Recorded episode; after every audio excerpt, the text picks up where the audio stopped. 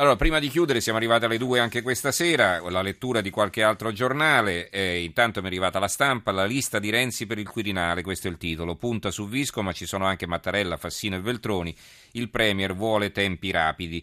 C'è un, eh, eh il corsivo di Gramellini, effetto corazziere, la vulgata più diffusa sostiene che il successore di Napolitano non dovrà piacere a tutti gli italiani, ma uno soltanto, Matteo Renzi, al quale piacciono moltissimo gli italiani che non fanno ombra a lui.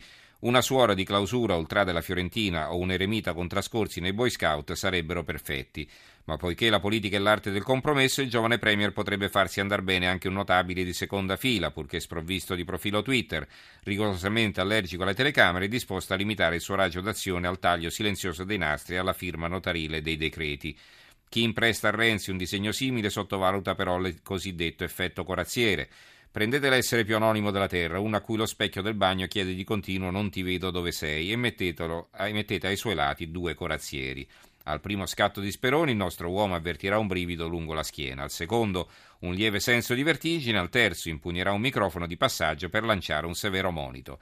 È da quando esiste la Repubblica che le cose funzionano così e non risulta che la natura umana sia mutata nel frattempo, tanto varrebbe allora provare a rovesciare lo schema e spedire al Quirinale una soubrette della politica, un ego ipertrofico al quale i corazzieri diano persino un po' fastidio. Peccato che Renzi non abbia ancora l'età, altrimenti il candidato ideale sarebbe lui. Allora, il, eh, altri argomenti, Milano Finanza, Moody's, Grecia super senza l'euro. Un imprevisto e clamoroso report dell'agenzia di rating sostiene che il paese crescerebbe più di tutti. Il ritorno alla dracma sarebbe uno straordinario incentivo per Atene nel medio termine e gli analisti escludono anche il rischio contagio sugli spread nel breve. Intanto la Corte dell'Unione Europea conferma la legittimità degli acquisti di titoli di Stato da parte di Draghi. Sull'avvenire si dà conto del viaggio del Papa, il Papa, libertà religiosa, diritto fondamentale, in Sri Lanka un forte appello alla riconciliazione. Proprio in questi minuti probabilmente sta atterrando nelle Filippine domani faremo un collegamento con il nostro inviato Fabrizio Noli. La Gazzetta del Mezzogiorno. L'Ilva potrebbe incassare i 2 miliardi dei Riva e a Melfi il sindaco annuncia niente Tari e Tasi e nuovi dipendenti Fiat che risiederanno qui. E poi la Gazzetta Mezzogiorno dà anche la notizia eh, relativa ai Marò. L'India cede sul permesso altri tre mesi alla torre. Il Marò Tarantino lascia l'ospedale.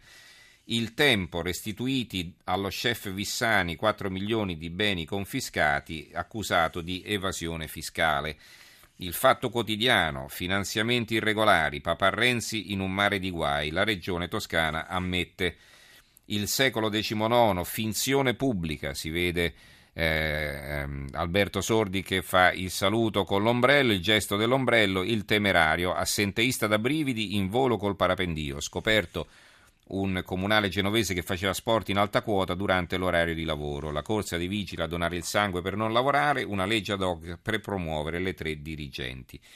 Insomma, a questo punto noi abbiamo concluso anche per oggi un altro titoletto Opere anti-alluvione collaudato in un giorno dal perito a distanza lo scandalo di Monterosso. Il perito era a Carrare e l'ha collaudato in questo modo, quindi pensate un po' come funzionano questi collaudi.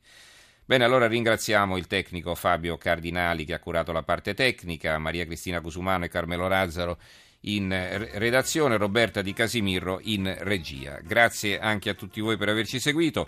Vi ricordo il nostro sito tra poco in edicola.rai.it dove potete trovare le trasmissioni e scaricarle se le volete anche riascoltare e il, l'indirizzo di posta elettronica tra poco in edicola chiocciolarai.it. Linea al giornale radio a Giuseppe Lisi. Ci risentiamo domani. Buonanotte.